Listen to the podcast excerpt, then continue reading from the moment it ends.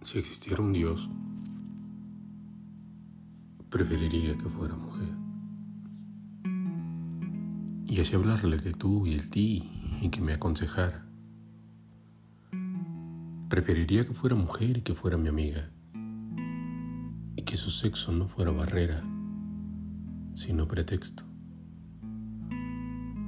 Que fuera mujer y amiga de aquellas que dan la vida cada vez que lo solicitas fuera mujer y amiga para que me escuchara y me consolara y cerrara mis heridas.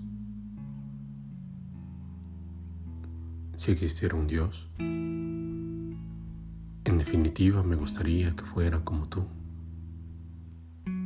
aunque entonces, ¿yo qué haría?